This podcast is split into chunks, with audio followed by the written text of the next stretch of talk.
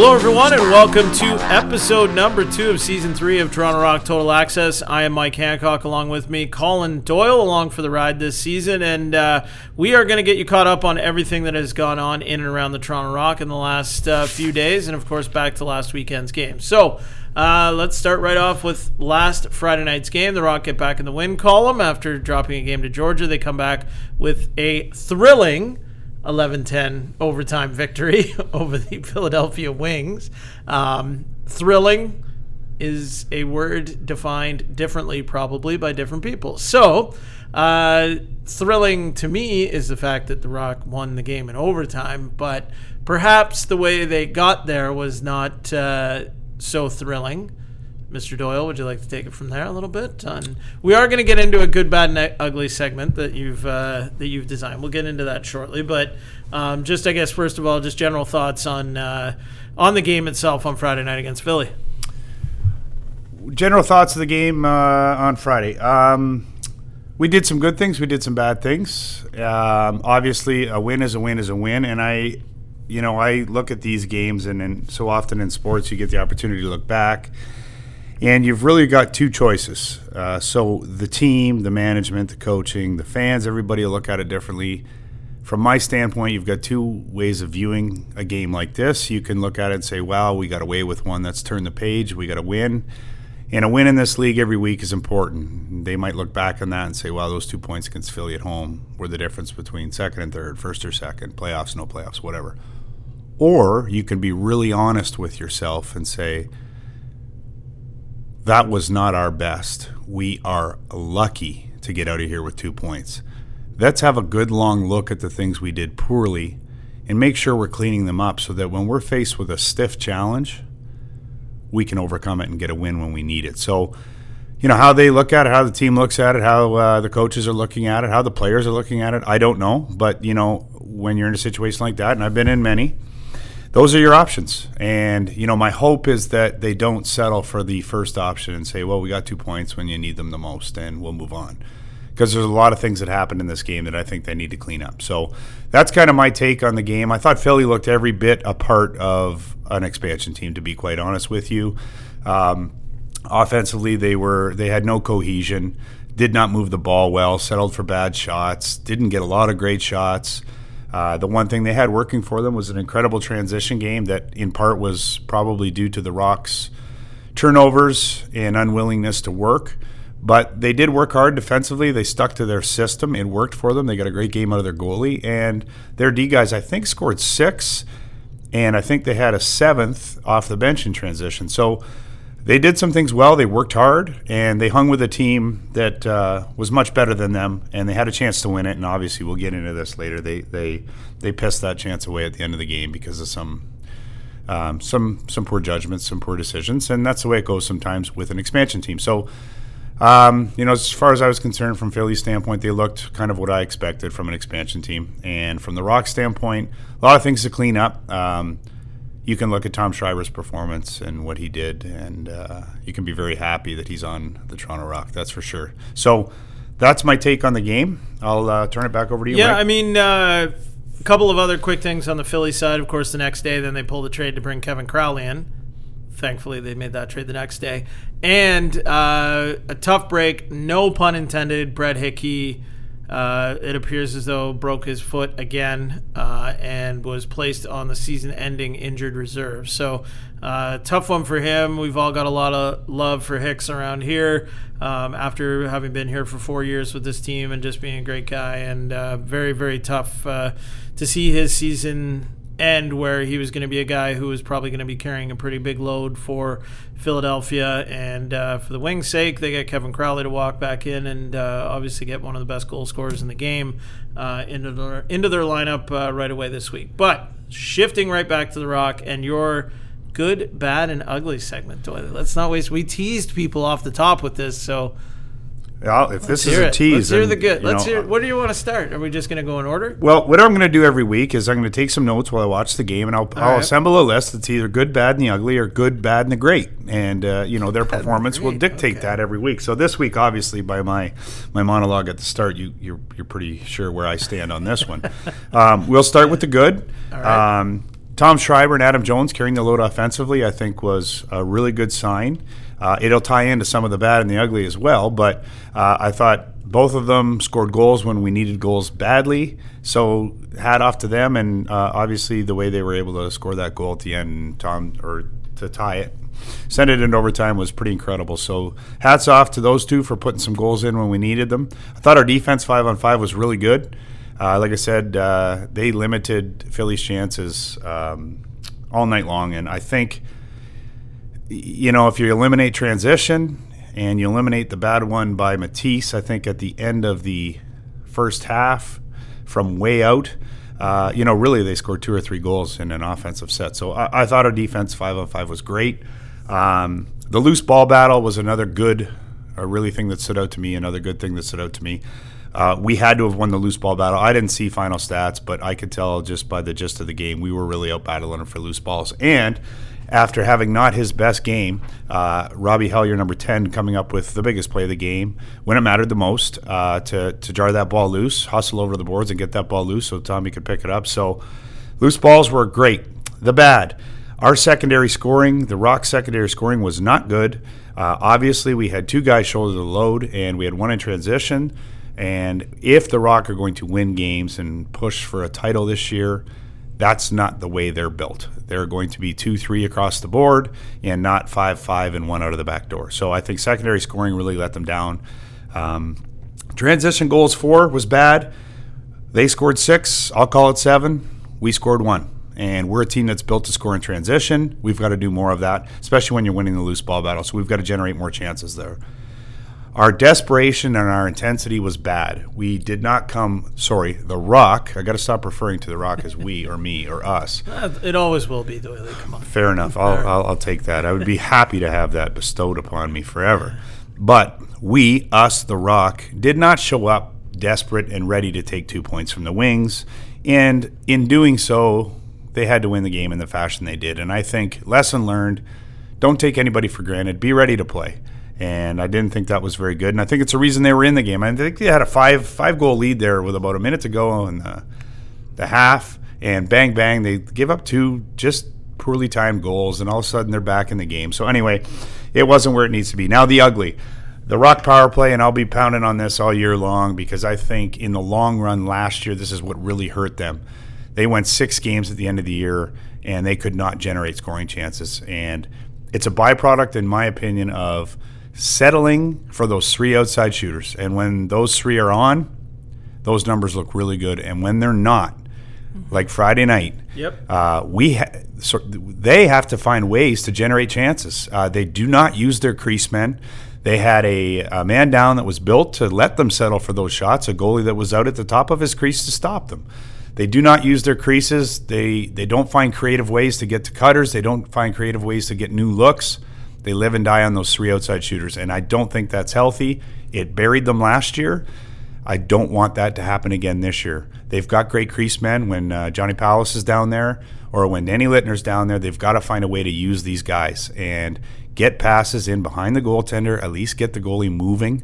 And I thought if you watch the box that the Wings played, they were super tight inside the dot line, and they basically said, "Look, you guys can shoot the ball. If you burn us, you burn us," and we didn't. So that has to change. One of six, I think, was our final numbers. Got to be better. Transition against our turnovers offensively were atrocious. We settled to play into their defensive system. We settled with that little flip pass back. We didn't work hard to get topside on picks, and we settled for bad outside shots. Off board turnovers, turnovers on the flip, turnovers to guys standing flat footed. It really hurt the Rock on this night, and it led to this being a game where it didn't have to be. We did not work on offense, and our, tran- our transition against hurt us. Last thing of the ugly is our inability to use mismatch, uh, mismatch matches. Pardon me. They had five or six guys out their back door that we could have had a heyday with. Inexperienced, young, call it what you want. we did not exploit those mismatches, and that's got to we've got to be better at that. With the offensive power we have, they've got to zone in on these guys that don't know how to play defense at this level yet and mm-hmm. burn them, and we and we didn't. So those are my good, bad, and the ugly for this week. I, I really hope when we're doing this next week, it's good, bad, and great. But uh, if, if this is a performance they give this week, they're going to be in a lot of trouble. Okay, we'll get the fire extinguisher out to uh, put out the fire that's on Doyley's microphone right now. Just trying to be honest, Mike. I, that's my honest assessment. I could have changed these notes. I wrote them fresh it's right after the game. And you know, you talked about the desperation level, and um, you know, on social media, we put out a graphic that said, you know, one of the keys to success was playing honest 60 minutes, and I feel like that probably factors in or is is a little bit similar to what you say there with the, you know, this the desperation. And is that something that just happens because you're playing an expansion team and you think something's going to come easy that night? Or does the flow of the game begin to dictate that where you know your opponent isn't really doing anything necessarily to push you either on the floor that you can kind of you know the old you know cliche adage whatever you want to call it that you play down to your opponent sometimes right? And you kind of get lulled to sleep perhaps maybe sometimes during a game. Is it is it a fault of the rock? Is it a fault of the situation the game how the game was going? It just kind of that's the way the game played out that night? Is it something to be concerned about? A lot of questions there but well, let's Pick start one. with this. It, ultimately, right. it's always the fault of the Rock. No matter what okay. the situation is, it, it, it, falls on the players of the Rock. Uh, you're at home in a must-win situation, even early on in the year. There really is no excuse to, to, to play flat like that. Now, that being said, I've done it many times. You know, some nights you just don't have it, and circumstance and all those other things that you mentioned can certainly have something to do with it. But we would be on our high horse if we were sitting here saying, well, the Rock, the great Rock, weren't ready for the lowly wings mm-hmm. on a Friday night in early January because, uh, you know, this is maybe a discussion we have after you rattle off two or three championships or something like that. Fair. You know, Fair. the Rock is a young team trying to find their way, mm. and that's why this is probably a little bit more inexcusable. These aren't the nights that they have the luxury of taking off and eking out a win because if you're a veteran laden squad that's had some success, you can look back at that and say, well, we just, you know, we took the night off, we took it for granted, we'll move on. I think the Rock are still fighting to find out where exactly they fall into this hierarchy in this Eastern Conference. So, kind of more on the hook than ever. So that's what I think. But it does happen. I mean, don't get me wrong; these nights do happen, and for them to get the win is important. But you know, I think it would be a, a, gigantic mistake if they were to look back and say, "We got two points. Let's get out of here and get ready for Colorado," because there's a lot of things they need to fix if they're going to be at the top end of that Eastern Conference. Well, when you look at you're talking, I think a little bit about lessons too that are learned here with this young group and how to win, and you know, it's obviously going to be perhaps a little longer learning curve, really, for some of these guys, especially the ones who haven't won, compared to what your generation, especially you specifically, went through in the NLL, where you pretty well just won right away you know, save for the one year in uh, Hamilton. But you know, are are there any parallels that you draw? Like, what are the lessons that you learn along here, where you're saying, you know, you come to the rink prepared, playing at home, you can't come out flat, all those types of things when you're learning to win. When I was learning to win early in my career, I had some pretty great people in the position of keeping everybody focused. So we had a we had a good mix of veterans that enabled me to be a 20 year old NLL lacrosse player, show up at the rink without a worry in the world, go out and play the game, and then get on with it. Um, I don't think this situation with the Rock they don't have that. So I don't think they need to try to be that. I, I think mm-hmm. what's best for them is you know they need to figure out where their focus is there's a lot of kids there and you know sometimes that's a really good thing and they just have to decide either well we want to be winners or we don't. And if we do well i think we all have a general idea of what it takes to win. I mean they've all won somewhere in their life. I mean when i got into the nll i hadn't even won a junior a lacrosse series playoff series ever. Mm-hmm. so i kind of went in and, and was me and i was able to do that and i had the veterans kind of lead the way.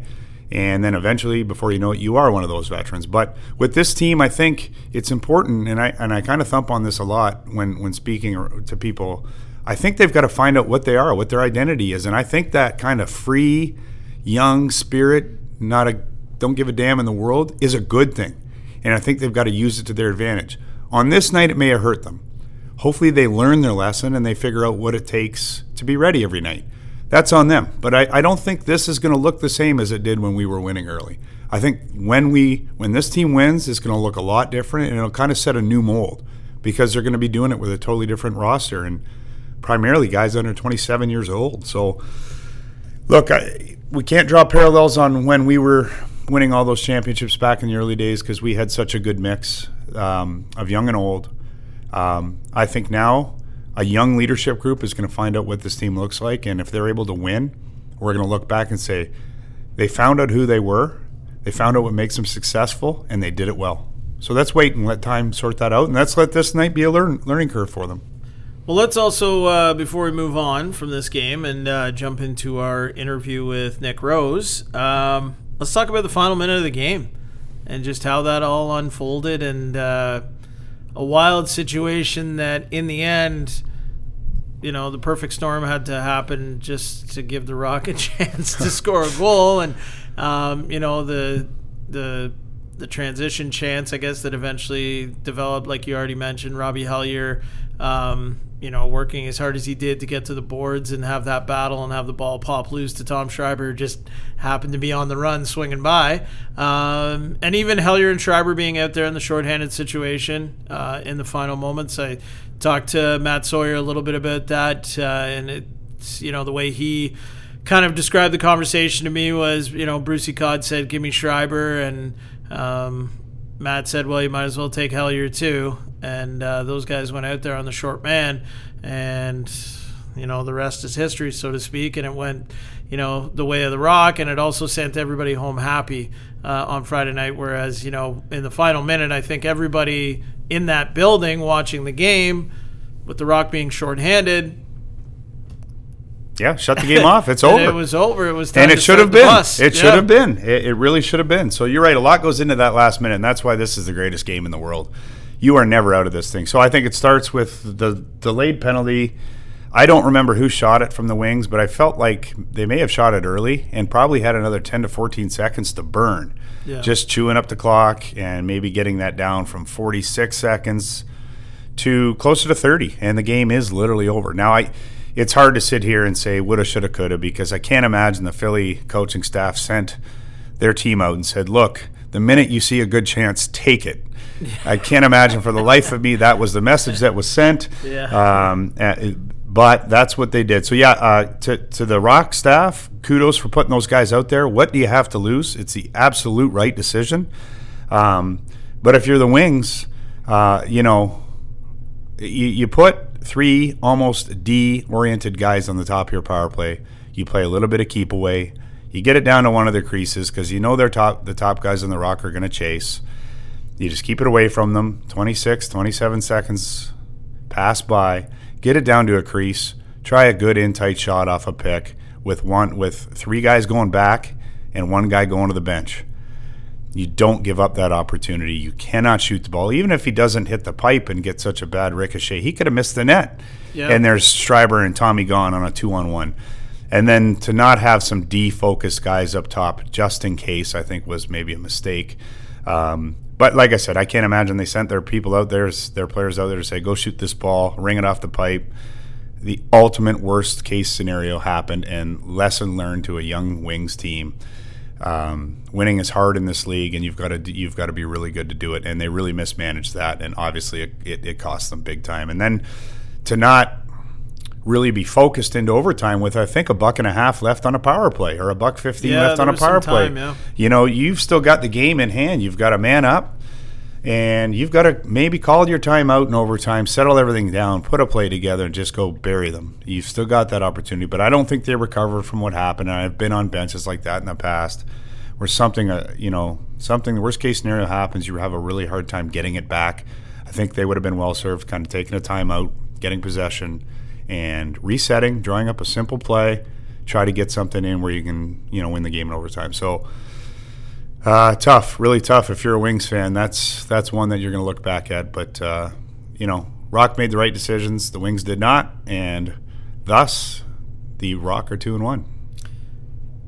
You are correct. Clock management. So we talk about that, and you know, where is that coached? You know what I mean? I, because I saw it happen a lot. You know, with my summer life being involved in junior B lacrosse, I saw it happen a ton this summer with horrific clock management by my own team.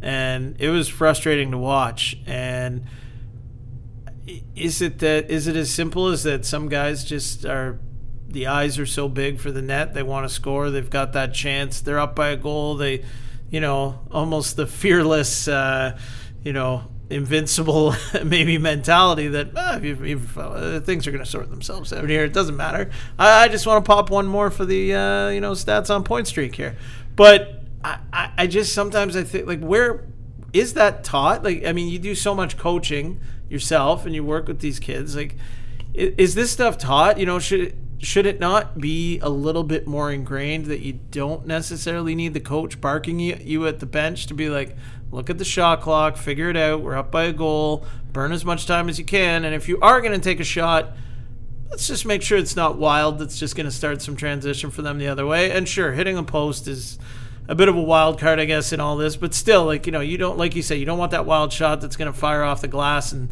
spring the guy going the other way and and create that automatic transition for the other team. So, where is that? taught i guess maybe at the younger levels is it taught is it something that i mean it's clearly a life and death part of the game here that you know it, is the difference between winning and losing so many times. Well, I can assure you of one thing. Well, I hope I can assure you of one thing. I don't yeah. think Vaughn Harris will be on the shooter of their power play late in the game with a one goal lead anymore.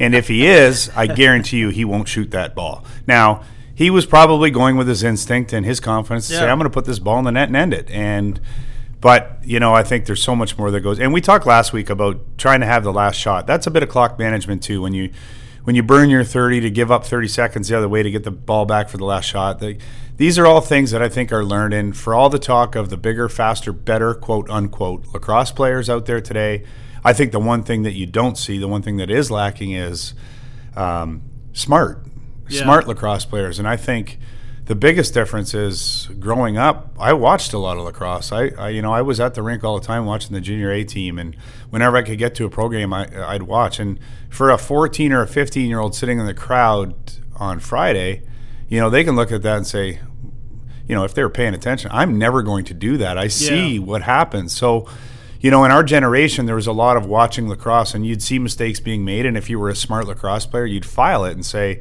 if I'm ever in that position, I have to remember this because I don't want that to happen to me. And through years and years and years of doing that, and then having lived through it on your own, and being in circumstances where you know this happens, good or bad, you learn from them and you file them. So, uh, you know, is it the coach's job? It's a coach's job at that point to remind them. Uh, but I don't think it's a coach's job to tell him not to take that shot. That has to be something that you understand, uh, and ultimately you know, if you don't understand that, you probably shouldn't be on the floor. So, um, again, it, it's it's a tragic thing if you're a Wings fan, but I think uh, kids these days are better lacrosse players. There's no doubt about it. They are bigger, stronger, faster, and they have more skill. But I think the one thing that the biggest difference between you know the generations is understanding the game and the flow of the game and understanding what it takes to win a game. And I think you know this is a great circumstance where everybody's going to learn from it, both the, the Rock and the Wings, and hopefully kids in the crowd. So. Yeah, I don't know. I don't know. It's it's it's everybody's fault. You know, yeah. if you're the Wings today, this week, you're looking back at it and say we all got to take some ownership in that. We've got to fix it, and we got to be better next time. But yeah, I think clock management, understanding the flow of the game, and all those things. You know, I played with a lot of really, really gifted players that were smart as well, and I learned a lot from them. So, you know, uh, can't. I don't want to get into this generational argument because I could all day. But I think for all the positives of today's lacrosse players, I think the one thing that lacks is a little bit of, of lacrosse knowledge. So yeah. there you go. All right. Okay, we're going to take a short break here on Toronto Rock Total Access. When we come back, it's time for Rosie. Nick Rose, he'll be in studio with us. Stick around.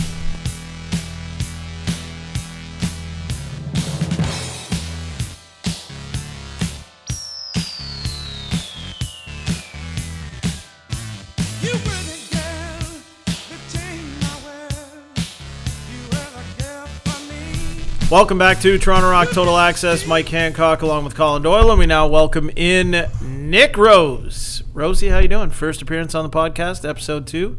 Uh, I'm doing pretty well. Morning, guys. Yeah. Good morning, Nick. Yeah. Need you the second most important member of the Rock as far as Mike Hancock's concerned. Oh, is that true? Congratulations. Thanks, man. Yes, Challen was the first on the. Yeah, he's a pretty big deal. and the boss. Is this by most popular or by who's closest? Uh, I think most Maybe closest. both. we'll put together a scoring chart and Either way, we'll I'll see. take I mean, we'll see who our next guest is. That I guess that will close this debate because we're running out of people at your house to get here on the podcast. Nick. True. Um, so Rosie, what? Uh, I mean, uh, we've dissected the game a little bit here. We'll start with the the official stuff, I guess, out of the way here. Um, how have you felt in the net this year? I mean, the numbers look good. Yeah. Fan support is, according to Colin Doyle, at an all time high. So far, so good. Yeah. I guess obviously the Georgia game was your fault, um, but the other two, Yeah. um, the other two so far, you have more good than bad. So I wasn't at the game. Full disclosure, I wasn't at the game this past weekend. I sent my mother and uh, my oldest daughter. Uh, I don't know if they heard the good on Rosie or not. I'll follow up, but uh, I wasn't there personally to hear whether or not you were any good. But by by my standard, you played a great game. Uh, we, you know, I thought you gave them a chance to win. So there's my two cents. How do you feel in the net this year? Uh, I- yeah, I want to talk about this Yeah. because I I think sometimes in the summer when you have a lot of work in a short amount of time, you're you're really good. You get really good really fast. Is it more difficult to get into that groove in the NLL season where you're only playing once a week, practicing once a week, and and you know it's it's a little slower of a schedule? Yeah, I mean it, it is a little different from summer to winter, but uh, I mean this year with the with the Rock, we only have the two goalies, so uh, has been quite a bit of extra work with practice and morning routine with uh, shoot around. So um, I I've been able to get into the games. I mean I think there's been some stretches where maybe I've wanted a goal or two back, but I think overall I'm a little happy with how I've started this season. But uh, we obviously as a team have to get better because. Friday night, I, I've learned. Uh, I learned a long time ago in this league. There's no bad wins, but um, we definitely have to elevate our game uh, from what the fans saw Friday night. Well, Mike and I talked about this, and evidently, uh, uh, I do believe there are such things as bad wins. And that was one Friday night. so we obviously see different on that. Yeah. Anyway, I'm going to get started with my line of questions here. If Yeah, that's okay, go ahead. Mike. Jump Uh, in. Nick, everybody knows, uh, anybody who follows you on social media knows that uh, you certainly love social media. This is what you do a lot of. You spend a lot of your time on social media. So uh, give us a little uh, insight this here. going? Nick, wh- who are your three favorite follows Oh. on Twitter? Uh, I like I said, I, everybody's fully aware that you spend a lot of time on this. So uh, let's hear from Nick Rose himself. Who are your three favorite follows on Like Twitter? celebrities or anybody? Anybody. Anybody? You're working your way up there with uh, chirping Largy every now and then. I, I can continue chirping Largy if that works me up the list, but you Um, cannot include me in the top right, three. There that's got to be better out there. Who- who's Um, on next top three? I'll, I'll go with celebrity first. The Rock is pretty good. He's uh, always clanging and banging out there, so he's always got something going on. Um, trying to think. Uh, there's some funny guys out there. I follow obviously the Barstool Sports guys, some Bleacher Report guys, but uh, um, I don't know. I'd, I'd have to probably say uh, some of the athletes I follow. I mean, I would have said Antonio Brown until he started uh, causing a mess in Pittsburgh, but. He's off the list now. Is he? Yeah, he's off the list until he starts growing up a little bit. But uh, I'll give you a bit more time, and I'll tell you what. By the end of our segment here, you think of one more good follow that we can put out to the people. I know those questions are tough because it's probably not what you expected. No, today, not but what I did. I think the people want to hear from you. So I'll turn it over to Mike again. Then I'll get I'll get started with another. Question. Well, I got to know something along the social media lines, and you know we've kind of poked a little bit of fun at some of the support and the fan stuff here uh, last week, a little bit, I guess, and a little bit today already. But I got to know: Would you ever do a segment where we could just read off some of the comments, and you could just respond to them? uh, I, I would definitely do that, Yeah. but may, maybe not that thread that was going around my first two years. But uh, uh, Something about a particular piece of fruit? yeah, it? Yes, exactly. okay, but yeah. uh, no, I, I would uh, do that. I mean, it comes with the territory. It's obviously a high pressure Yeah. team we play for. It's a team that has the most championships in NL history. So the fans uh, fans have come to expect a, a winner on the floor, and we're working towards bringing a championship back here. And until I do, then I'll uh, take it with a grain of salt and keep trying to do that. Now, some more off the floor stuff. Uh, we've talked a little bit in the office here, a little bit of uh, you know. Actually, my wife came up with this uh, this idea. I got to give her credit, but to start a cooking segment with Rosie because social media. We're talking about one thing that does definitely dominate Rosie's social media at times are some of the fantastic looking meals that he is producing for himself and for his house. Well, well, I do live with quite a few guys, Yeah. and uh, a bit of them are a bit younger, so trying to teach them the ins and outs of living on their own, making some good meals, um, wha- whatever. Just gotta, ha- but the big thing you've been working lately that's been blowing my mind that I still haven't got and bought yet is the sous vide. yeah, you got to get on that. That's a game changer. Are you for- into the sous vide? I've had some steak. I have not done it myself. Uh, I quite enjoyed it. I think what's Yeah. most concerning here is that what I, if I heard this correctly, Nick, you are in charge of the five or six guys in your house eating well.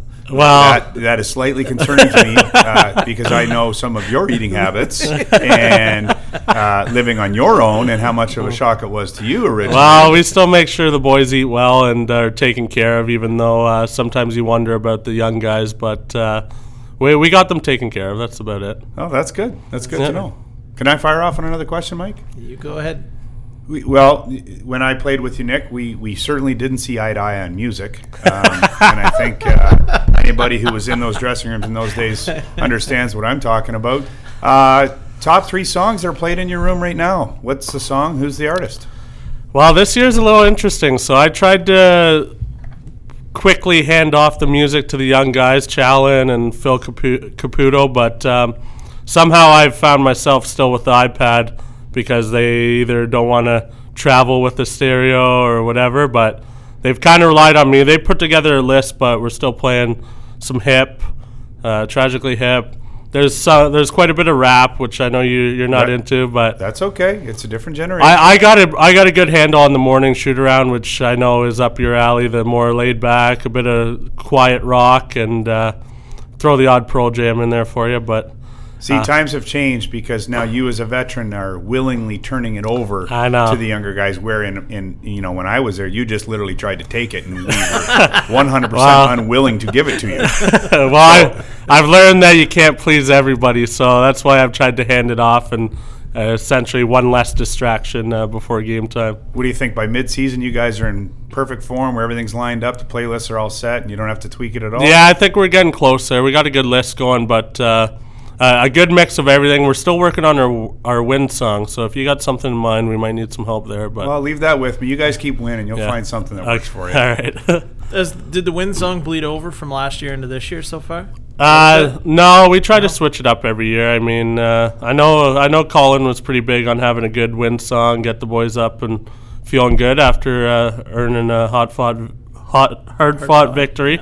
But um, yeah, we just haven't found that yet, so we'll we'll get after it soon. Yeah, you'll find it. You'll know What's when your you find favorite it. win song back in your day? I loved uh, Some Nights. By I like that Cars. one too. That was a Yeah, good that one. was a really good one. We, it was a good vibe. It was kind of Yeah. outside of everybody's, I think, comfort zone. Yeah. and it was a popular song, which Yeah. you know doesn't always work, but it, wa- it was great. It just had good. It had a good vibe to it, and the boys were all behind it, so it was really good. So, like I said, they'll find theirs that works. I can see in your eyes you're remembering good times right now. Yeah. Oh yeah, Like- without question. yeah, I think the the wind song kind of came on late. Like we didn't have that when I was younger. Music wasn't a huge part of what we did. It was a big part of what I did, but Yeah. uh, the generation before me wasn't big on having music in the room. It was a lot of talk, which was cool too. Yeah. uh, you'd really find out a lot of things about your fellow players. But uh, music kind of came in like probably 2005 was when uh, we kind of had a turnover of of things of sorts, and I think music started to become popular in the room at that point. And then this generation, whether they listen to it on their own or as a team, whatever it is, I think it becomes a big part of what they do. So I think it's neat. It's always neat, and I'm always curious to hear what people have going on in their rooms and on their iPods and doesn't have to jive with what I do because everyone's different, and I respect that. So I think it's cool, and I think the the win song is the the cherry on top because the more you hear that, the more success you have, and I think it always brings back great memories. But I remember, Doyle, you were kind of a big Drake guy at the end. I was not. That's uh, that's a rumor. I can Yeah. assure you. Let's move along here, Hammer. Let's move along. Rochester, you were singing You were into it. I remember. Yeah, you must have. You were uh, fired up. that's you fake and news. JL. That's fake news. Actually, I think we're seeing it together. Anyways. Nick, I'm going to ask one more question Yep. here. Yeah. Uh, you're obviously in a position, like a lacrosse-related question here. You're in a position where you're you're trying to take this team to the top, and I think it's no secret that for you to be kind of considered in the upper echelon of the goalies here in this league, um, that you know you've got to take help take this team over that hump. Um, does that pressure weigh on you? Uh, do you see it the way other people see it? And like, I know it's a generic question. And I didn't want to ask it, but I'm always curious because I think for you it's a little clearer than everybody else. I think uh, you're in a position here where we all think we can win with this team or at least get close, and you're in the driver's seat on that. Does that pressure weigh on you, or do you just not pay any attention to it? Um, I mean, I think that that pressure has to weigh on an athlete at times, but um, I've been around here long enough where I think that I have a good understanding of the people that maybe don't support m- me specifically, where a lot of it's just noise and I can kind of silence that out. But being here around the track, I see the other side of it. See a lot of kids that obviously look up to myself, to our team that come through here every every day. So um, I have a bit of a different perspective. I think we're kind of on the right track, and uh, we got good people involved that can help us get to that next level. But obviously, there is some hurdles we have to get over uh, w- within the upcoming weeks. Weeks even so. Yeah, that's it's a tough question. I didn't. I certainly didn't want to put you on the spot, but I think uh, you're in a unique position here, and I think ultimately, even if you were to win a championship with this team, there'd still be haters, and that's just the way it is. And if you understand that, it'll be a little easy moving forward. So, um, yeah, that's good. It's good for me, Mike. Turn over to you. Now, being a goaltender yourself, I mean, there's so much talk about expansion and how much bigger this league is going to get. Uh, you know, you are working with lots of young guys uh, here at the track and whatnot, and um, involved in junior lacrosse, and really have your uh, finger on the pulse of the game. What uh, you know? Do you think there is enough depth at the goaltending position? It, it seems to be that's the one spot I think that is probably the most concern for everybody in terms of the growth, in terms of having enough depth, is at the goaltender position. Where do you think the depth pool is really? Like, do you think this league can get to 15 or 16 teams within, you know, three or four years and, and have enough good, good goalies to support the league? Yeah, I mean, I've thought about this a little bit. Obviously, with expansion, it's it's great being a player in the le- league currently. I mean, we've always wanted to see the league kind of take the next level and expand and grow. Um, obviously, you do worry about if it's going to be too quick, but um, with, with the goalie position, I, I do think that there's going to be quite a few situations where goalies are maybe thrown into the mix a bit younger now.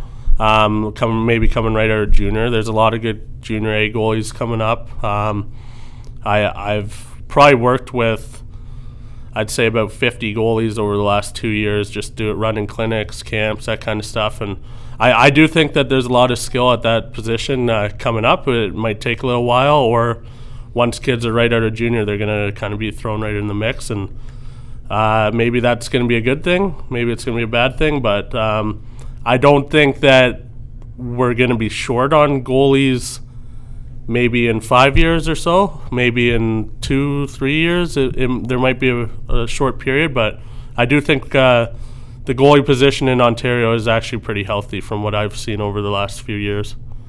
Well, I, I think don't, it's I don't also. think I think it's two two twofold question, Mike. I don't think it's we're not going to be short on goalies. Are we going to be short on goalies good enough to play competitively in the NLL? I think those are two different questions. Yeah. And uh, having lived through it myself in the mid 2000s, the one thing that held expansion teams back over and over and over again was the lack of goaltending. And it is a huge separator in this league. But do you think sometimes too, with in the past, so many, so few teams, so few opportunities to play. Like some guys are having the net for ten or fifteen years. The best goalies, there's not an opportunity. To, like some of it, I think has to be some learning on the job too. I think you have to have a chance to play. I mean, if you're forever a backup, you know, five, six years, and you know maybe you're spelling in a little bit in the summer here, but you're just practicing. Is is that's just not the same as I don't think you compare. I, I, and I've been a, a proponent of this for a long. You can't compare summer lacrosse to pro lacrosse in the NLL. I just don't think it's it's there. The nets are bigger. You're using a plastic stick. They're you're more limited on the size of your equipment, and I think moving forward, I think all those things need to be in sync. Because if you're going to play a major series lacrosse where you're going to get your reps or junior A lacrosse, I think you should have to see what you're going to see at the next level. If that is our goal, ultimately, to move goalies to that level, and Nick can chime in on this afterward. But for a goalie to bulk up his equipment, use a wooden stick, and maybe just stand there and block the ball in junior and in major, it makes a big difference when you have to get into the NLL with the extra inches on the net, the limitations on equipment, and that plastic stick. I think meshing those things together will help this process move along a little quicker. Nick, what do you think? I completely agree with that as far as um, having most levels of lacrosse kind of on the same playing field, whether it's the same size nets. Um, we've seen it with our programs here at the track. I mean, we play on the NL nets under NL rules, and it's great. Uh, the kids love it. The players like shooting on a bigger net. I think it helps the goalies to be able to move to the ball rather than I've seen in the summertime where there's pee wee kids and you're looking at a minor net and you, you can't see anything at all. So um, I do think uh, going forward that all the leagues kind of have to get together and come up with a plan for uh, for rules and especially the nets and size of equipment and all that. But um, I, I just think uh, I think that if if we're gonna take this league, the NL, to where it's going to have to be, and we need the goalies. And I do think uh, all these organizations have to make a real effort to grow the goalies along with the game. Yeah, so often in youth lacrosse, goalies get left behind. I think you, you just yep. throw a kid in net who either got cut from the team or who's bigger than everybody else, whatever the means are. Uh, there's it's rare and it's nobody's fault. It's rare that there's somebody there that has a a history with goaltending or b has the time and the capability to be there, you know, every night of the week to work with Tyke, novice, Pee Wee. It, it's so important, but something that gets left left over so many times. And I think uh, the associations that do that well um, certainly see the benefits of it down the road. But it's a it's a key component, and if the NLL is looking at big picture stuff and looking to grow to whatever they want to grow to, 14, 18, 22 teams, you know, growing Canadian goalies is one thing, and they've got a good head start here and a good base to work with. Now, growing goalies in the United States, where you're going to need goalies eventually come from, is a whole yeah. other can of worms because they're 55 years yeah. behind where we are. So, uh, the NLL, I think, needs to focus on that. If that's going to be expansion, it's probably lo- long way down on their list. But if you're looking at this from a lacrosse perspective, growing players and growing goalies is what eventually will lead to success with uh, with expansion. So Nick's bang on there. Yeah, and I think even more to what Nick's saying about everybody getting together and getting on the same page.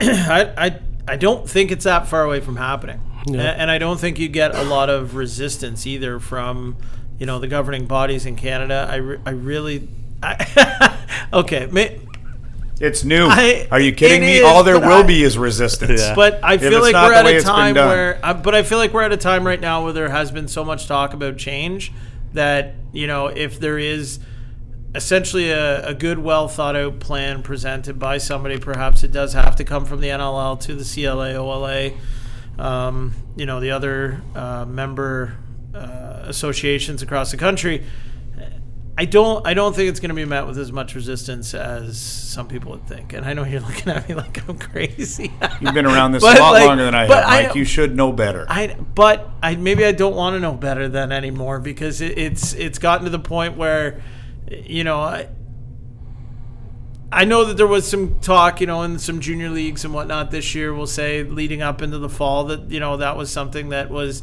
discussed a little bit. Was possibly sent tr- changing to some NLL rules for for uh, junior in the not too distant future. So I don't think it's far off. It's going to be a tough thing. I get what you're saying with.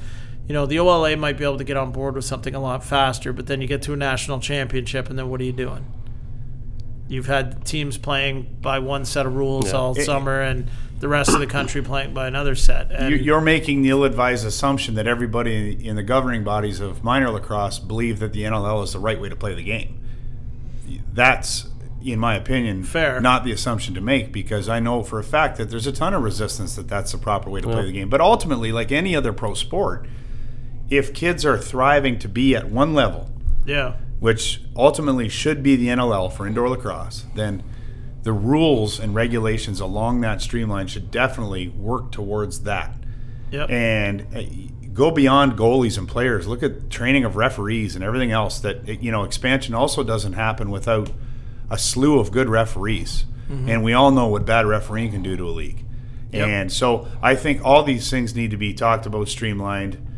But that is making the assumption that we all agree that the NLL is the best way to play the game. And I don't think that's really where everybody's at. But this is a conversation for another day for sure.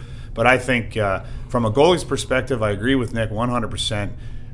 They need to see it, they need to understand what it is, and they need to get better at doing it with whatever means they're going to be doing it at the next level. So if that means going to plastic sticks, if that means making the nets a little bit bigger, whatever that means, and that's a discussion for goalies to figure out. Um, but I think it's certainly somewhere where we should go, so they're a little bit more prepared when they get there.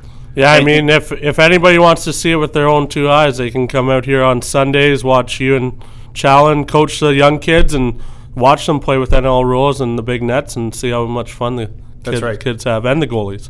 You said everybody gets better. Like Yeah. uh, kids get to score. That's a great thing for a lacrosse player nowadays because you go to a lot of minor lacrosse games. Yep. They're 3 3, 3 2. Kids get to score. Goalies have to really work at stopping the ball. And the game moves fast and with a ton of excitement. So, I, for one, Nick, for one, you, for one, are obviously on board that this version of lacrosse is an exciting brand for kids to play. And, uh, you know, maybe one day we will get there. We'll save this. We'll, we'll put a little time aside in the next couple of weeks. We'll talk about youth lacrosse and where we think it might be going. All right. Yep. So let's swing it around to uh, this weekend. The Toronto Rock traveling to Colorado to uh, face the Colorado Mammoth. Another matchup between you and your good buddy D Ward. Uh, Always probably pretty exciting for you to get a chance to battle against him. Yeah, no doubt. I mean, uh, we grew up playing together in junior, and uh, I have a lot of respect for him. He's probably between field and box, probably the best goalie in the world. Um, he's done a lot of great things in this league, I, and even this year, like I thought last last game, I watched their game. I thought he had a very solid game, gave them a chance to win, but uh, they're going to be desperate. Um, we have to match that desperation. We have to play our best game of the season because, for whatever reason, that's a hurdle that we have to get over too. Is going out to Colorado. We've struggled there the last few times we've gone there, so we have to be prepared to play. And I think play our best game uh, that we played in this season. So I think we will be, but we'll see. Rosie hit on some of your things there from your. Uh, That- like I said, they're finding their way. Yes. They just, the you proof will be in the pudding. Yeah. Saturday night around 11:30 Eastern, I guess. Are you I gonna put up my, for that one, when or I what? put my weekly list together of hopefully the good, the bad, and the great. Yeah. And uh, look, uh, yeah, I, I'll be up watching that one for sure. Um, you guys won the game, and that's important to move on. There's no doubt about that. Fix what you can. You're not going to fix it all overnight, but you get to a spot, you got a chance to win. Go to three and one here. It's going to be an incredibly tough environment to win in, as it always is. Um, but you know, like I said, this whole year is going to be about unfolding and before our very own eyes, finding out what this version of the Rock's all about. And you guys will get to your ultimate goal, but these are the little hurdles that we're going to continue to talk about. So good luck out there. Bring back two points. Thanks. All right, Rosie. Thanks a lot for stopping by, and uh, like Doyle says, good luck this weekend, and uh, we will chat again soon. Appreciate it, guys. Thanks. Thanks, Nick. All right, Nick Rose of the Toronto Rock. We'll take a short break here on Toronto Rock Total Access, and we'll be back to wrap it up in a moment.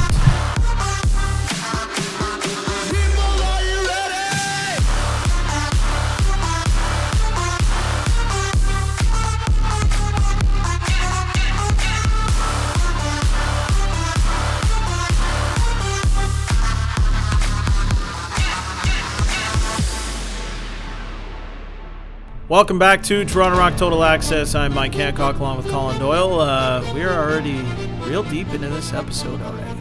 It's already a long one, Doyle.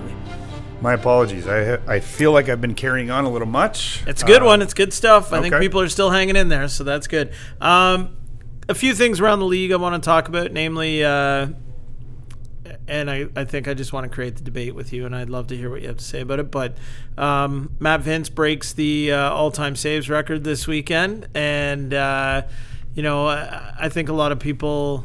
i- It's tough to you know. Last last week we started to talk a little bit about who's the greatest player in the world. Today I want to throw out who's the best goalie of all time, because Matt Vince has- Whipper. is that the end of the End of story. argument? we can move on. No setup, nothing. I don't get to. If if you allow for a bit of gray area and a bit of discussion, then I don't have an answer. The answer is Whipper. Now, I don't like the debate of all time. Okay. I don't think it's fair. All right. Dallas Eliuk before him was outstanding. Now Matt Vince or Vink, which is it? Vince, I believe. Yeah. Maybe he can chime in and let us know what it is. Uh, he's the best goalie of this generation. Uh, Yep. To be a great goalie, you need to be consistent. You need to make a pile of saves, and you need to win championships. And you know, by all accounts, he's met every criteria, and he's been fantastic. So, sorry to cut you off. I'm not getting off my answer. I never will.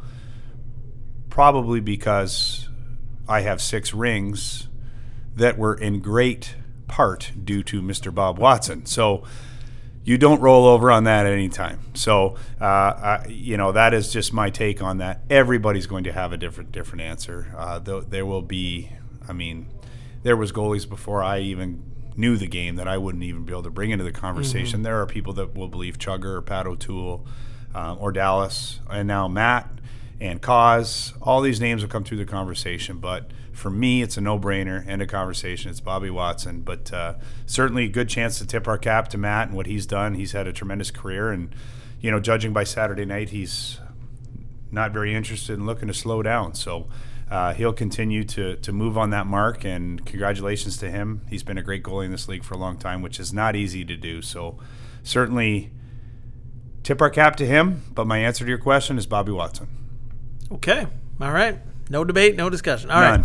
None. Um, not much. Uh, it's a pretty quiet uh, weekend around the league. Uh, Georgia's at Philadelphia, and our Toronto Rock are at Colorado take on the Mammoth uh, this past weekend. Uh, any games you want to touch on? That uh, any other games you want to talk about that went down this past weekend? Well, I mean Buffalo. I didn't watch a ton of games this weekend, honestly, other than ours. I watched Saskatchewan and San Diego, but uh, I, I was trying to piece everything together Saturday, so I saw bits and pieces of most of the game. I I turned the Buffalo Rochester game fairly early. Buffalo sent a nice message. I felt like uh, they really looked good defensively, and that was different from what we had seen. Uh, so that message was sent loud and clear. If they can continue to perform defensively and get goaltending like that, they will be they will be in the conversation at the end of the year for for certain. Um, where's Rochester after all this? Rochester's going to be like the Rock. We're going to find out a lot as the year moves on. I think I like some of their pieces. They have great coaching. They'll be in the mix because of that. But again, I think the goaltending situation has changed, and I ultimately I think some nights you won't notice it, but some nights you will. And uh, this was obviously indicative this weekend, um, where it was noticeable, uh, especially considering their old goalie was on the other end playing tremendously well. Uh, if history's taught me anything with that team, kind of no different than the Patriots. You just don't count them out. let them sort them out. Let them sort themselves out. Figure out what they are. They have some really good offensive pieces. I think defensively, they may have to change a little bit because of their goaltending situation. I think they'll work through it and they'll come up with a plan. And I think at the end of the year, they'll be in the mix to make the playoffs. Um, I don't have them near the top of the Eastern Division yet. You know, I think Georgia's there now. Um, you know, some people are going to have to start beating them to get me off of that.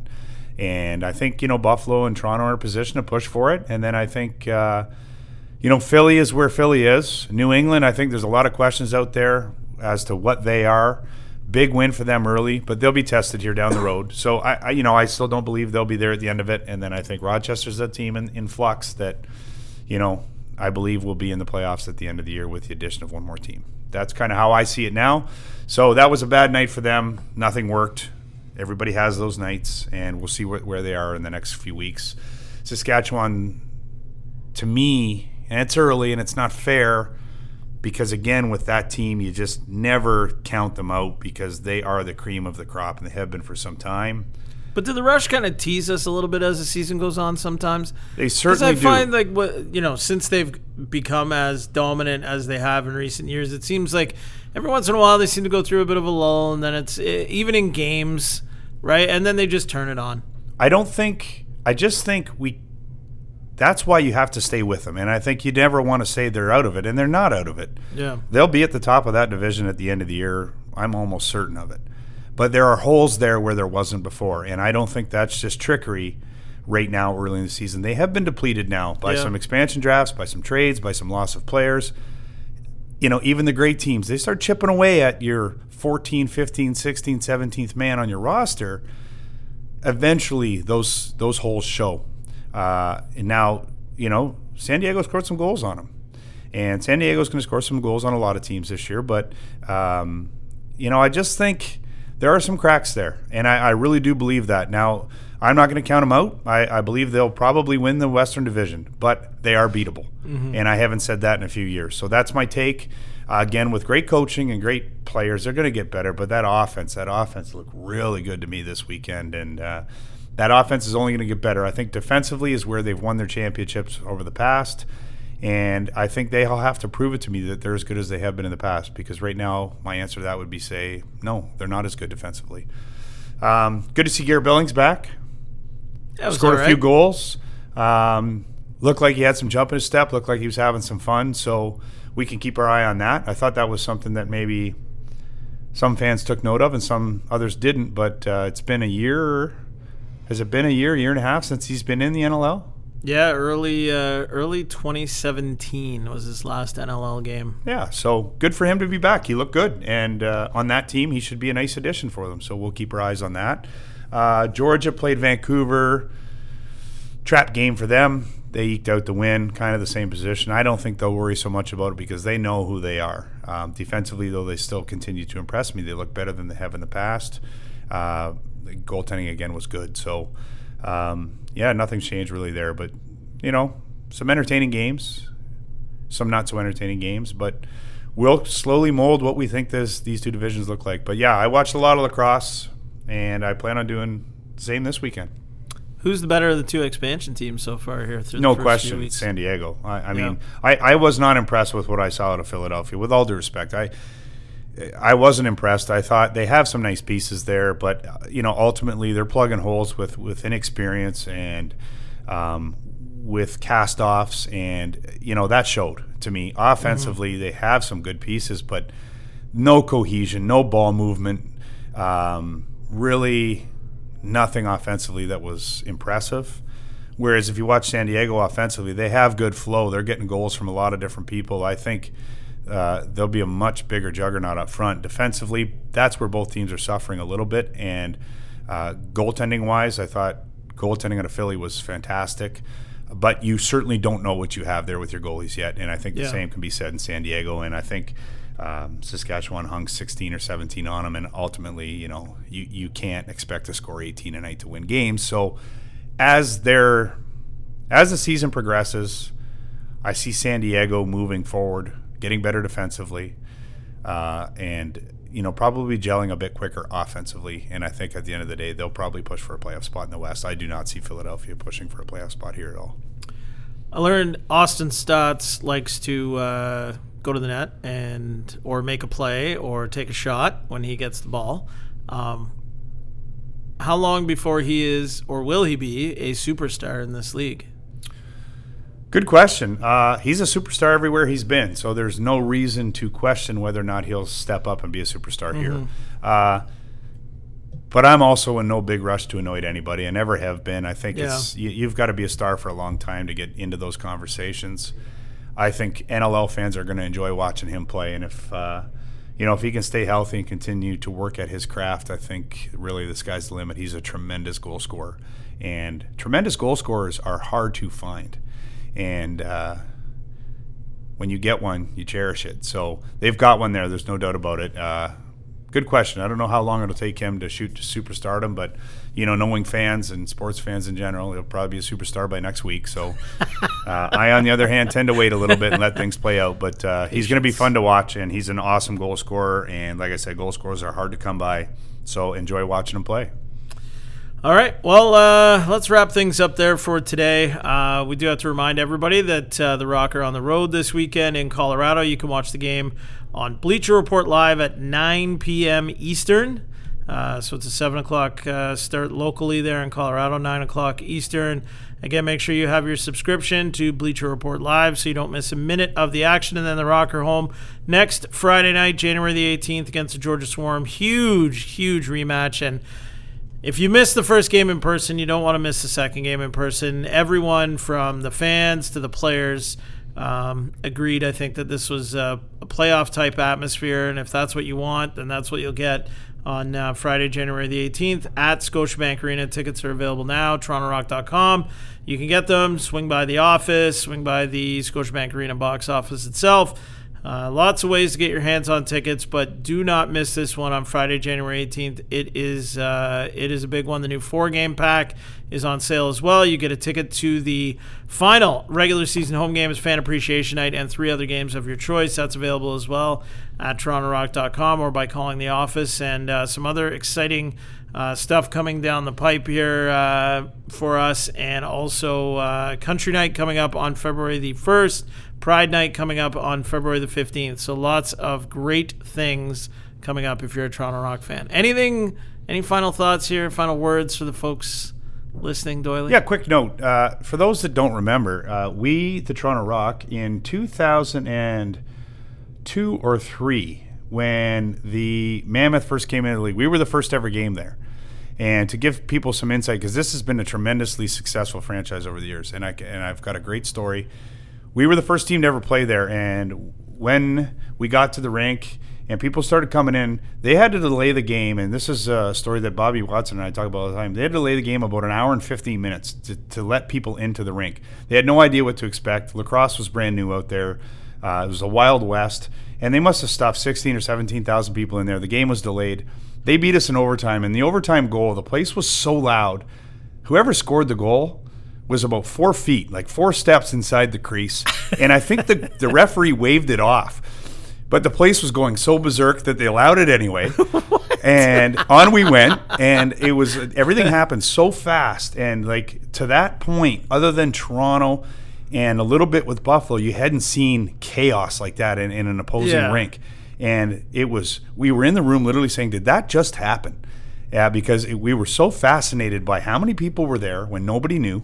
Yeah. And by the way we lost this game, I'm telling you, like I, I, I swear on my life, if there was footage of this game, I think the referee waved it off.